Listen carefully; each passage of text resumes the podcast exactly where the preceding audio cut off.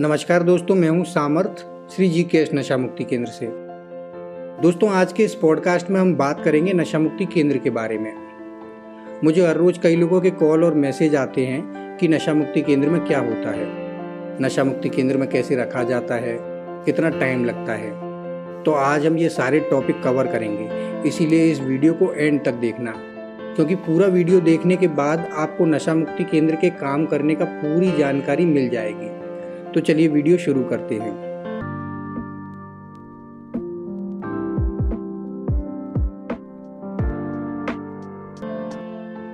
दोस्तों, जैसा कि आपको मेरे चैनल के नाम से समझ आता होगा कि हम श्री जी के नशा मुक्ति केंद्र नाम से एक संस्था चलाते हैं। इसीलिए मैं आपको जो भी मेरा 10 साल का अनुभव रहा है, वो पूरा बताऊँगा।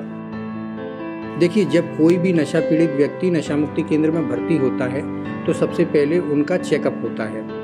जिसमें उनके L F T R F T C B C blood sugar count H I V आदि टेस्ट होते हैं, जिससे कि व्यक्ति की शारीरिक स्थिति पर नशे का क्या प्रभाव पड़ा है उसका पता चल सके।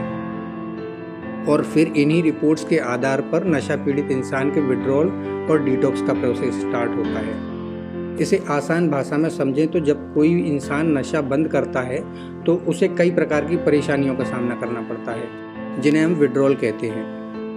विड्रॉल के ऊपर हम अलग से एक एपिसोड बनाएँगे, वरना ये एपिसोड काफ़ी लंबा हो जाएगा।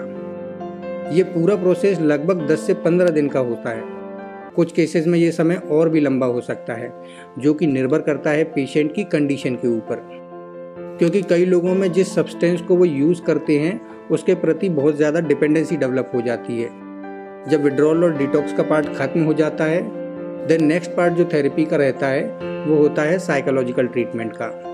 इसमें साइकोलॉजिस्ट साइकेट्रिस्ट और काउंसलर मरीज़ का असेसमेंट करते हैं। जैसे कि नशे का क्या प्रभाव मरीज़ की मानसिक स्थिति पर पड़ा है। क्या उसकी केस हिस्ट्री है? क्या क्या उसके ट्रिगर पॉइंट हैं जिनकी वजह से वो बार बार नशा करता है? फिर उसके अकॉर्डिंग उनकी थेरेपी रहती हैं। इनको ब्रीफ में समझाना एक एपिसोड में पॉसिबल नहीं है, क्योंकि हर एक थेरेपी पर पूरा एक अलग से एपिसोड बन जाएगा, जो कि हम आगे बनाएँगे। तो मैं आपको शॉर्ट में बता देता हूँ। कि इनमें कौन कौन सी थेरेपीज़ रहती हैं? तो इनमें दोस्तों yoga meditation behavioural therapy C B T R E B T motivational interviewing D B T person centred therapy group counselling individual counselling A यानी एल्कोहलिक एनानिमस और एन ए यानी नार्कोटिक एनानिमस की fellowship ritual therapies therapeutic games आदि कई therapies भी शामिल रहती हैं।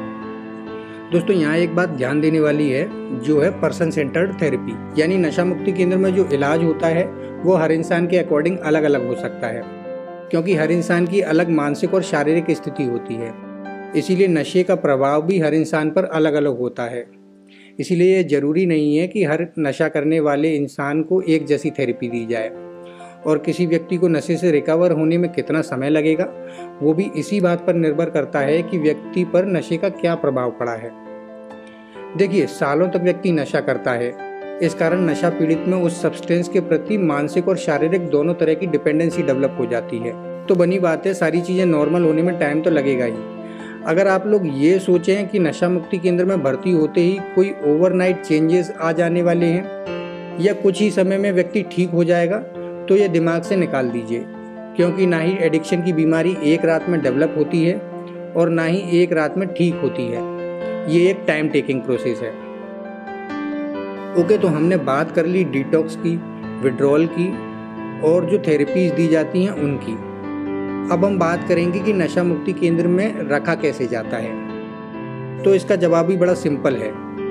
दोस्तों, जिस तरह से स्कूल हॉस्टल्स में स्टूडेंट्स को रखा जाता है, उसी तरह से नशा मुक्ति केंद्र में मरीजों को रखा जाता है। उनका सुबह उठने से लेकर नाइट में सोने तक का पूरा एक रूटीन रहता है। टाइम पर खाना, नाश्ता, टाइम पर क्लासेस, टाइम पर सोना, ये पूरा एक रूटीन रहता है। एक तरह से हम कह सकते हैं कि एक डिसिप्लिन्ड डेली रूटीन होता है। या और आसान भाषा में कहें तो एक अनुशासित दिनचर्या होती है, जो कि बहुत ज़रूरी है। क्योंकि एक्टिव एडिक्शन के दौरान हम अपनी हेल्दी लाइफस्टाइल को जीना भूल जाते हैं। हम खाना नहीं खा पाते, हम अपना काम नहीं कर पाते, हम ठीक से सो नहीं पाते नशे के जाल में फंसे होने के कारण ना तो हम अपना ख्याल रख पाते हैं और ना ही अपनों का। एक्टिव एडिक्शन की वजह से हम शारीरिक, मानसिक और आर्थिक तौर पर कमज़ोर हो जाते हैं। हम समाज की मुख्य धारा से हट जाते हैं। हम भावनात्मक तौर पर कमज़ोर हो जाते हैं। इसी वजह से नशा मुक्ति केंद्र में नशे से पीड़ित व्यक्ति के ओवरऑल व्यक्तित्व पर काम होता है, जिससे वो शारीरिक और मानसिक दोनों तरह से मज़बूत हो सके। दोस्तों, मुझे लगता है ये पॉडकास्ट यहीं तक ठीक है। आशा करता हूँ आप लोगों के मन में जो भी सवाल रहते हैं नशा मुक्ति केंद्र को लेकर, कि वहाँ किस तरह से रखा जाता है, क्या ट्रीटमेंट होता है, और नशा मुक्ति केंद्र में क्या क्या होता है, वो अधिकतर जवाब आपको इस पॉडकास्ट में मिल गए होंगे। दोस्तों, ये पूरी जानकारी जो मैंने आपको दी है, वो मैंने अपने वर्क एक्सपीरियंस के आधार पर दी है, यानी जिस संस्था से मैं जुड़ा हुआ हूँ, उसके आधार पर दी है। सो जिस भी जगह आप खुद के लिए या अपने किसी परिजन के लिए नशा मुक्ति केंद्र की तलाश करें तो पहले उसकी पूरी जानकारी ले लें। बाकी अगर आपको इस पूरे पॉडकास्ट में किसी भी थेरेपी या प्रोसेस पर अलग से कोई डिटेल्ड पॉडकास्ट चाहिए हो या किसी भी थेरेपी या प्रोसेस पर कोई डाउट हो तो आप हमें कमेंट सेक्शन में ज़रूर बताएँ। और दोस्तों, जिन लोगों का किसी नशा मुक्ति केंद्र से बुरा अनुभव रहा है, उनका भी हम खुले दिल से स्वागत करते हैं। कि वो भी अपने विचार हमें कमेंट के ज़रिए बताएँ। हो सकता है हम उनकी किसी तरह से हेल्प कर पाएँ कि वो किस तरह से सही ऑप्शन चुने या फिर किस तरह से ट्रीटमेंट के अन्य रास्तों को चुन सकते हैं। हम जानते हैं कि कई ऐसे नशा मुक्ति केंद्र हैं जो ठीक तरह से काम नहीं करते, जिसकी वजह से कई लोगों का अनुभव बुरा रहता है और उनके मन में ये धारणा बैठ जाती है कि सभी लोग गलत तरह से काम करते हैं। अगर कोई गलत काम करता है तो आपको उसकी आलोचना करनी ही चाहिए। पर किसी एक गलत अनुभव के आधार पर आपका सभी को एक ही तराजू में तोलना भी उचित नहीं है। उम्मीद करता हूँ कि आपको जानकारी अच्छे से समझ आ गई होगी। जल्दी मिलेंगे किसी और नई जानकारी के साथ। नमस्ते।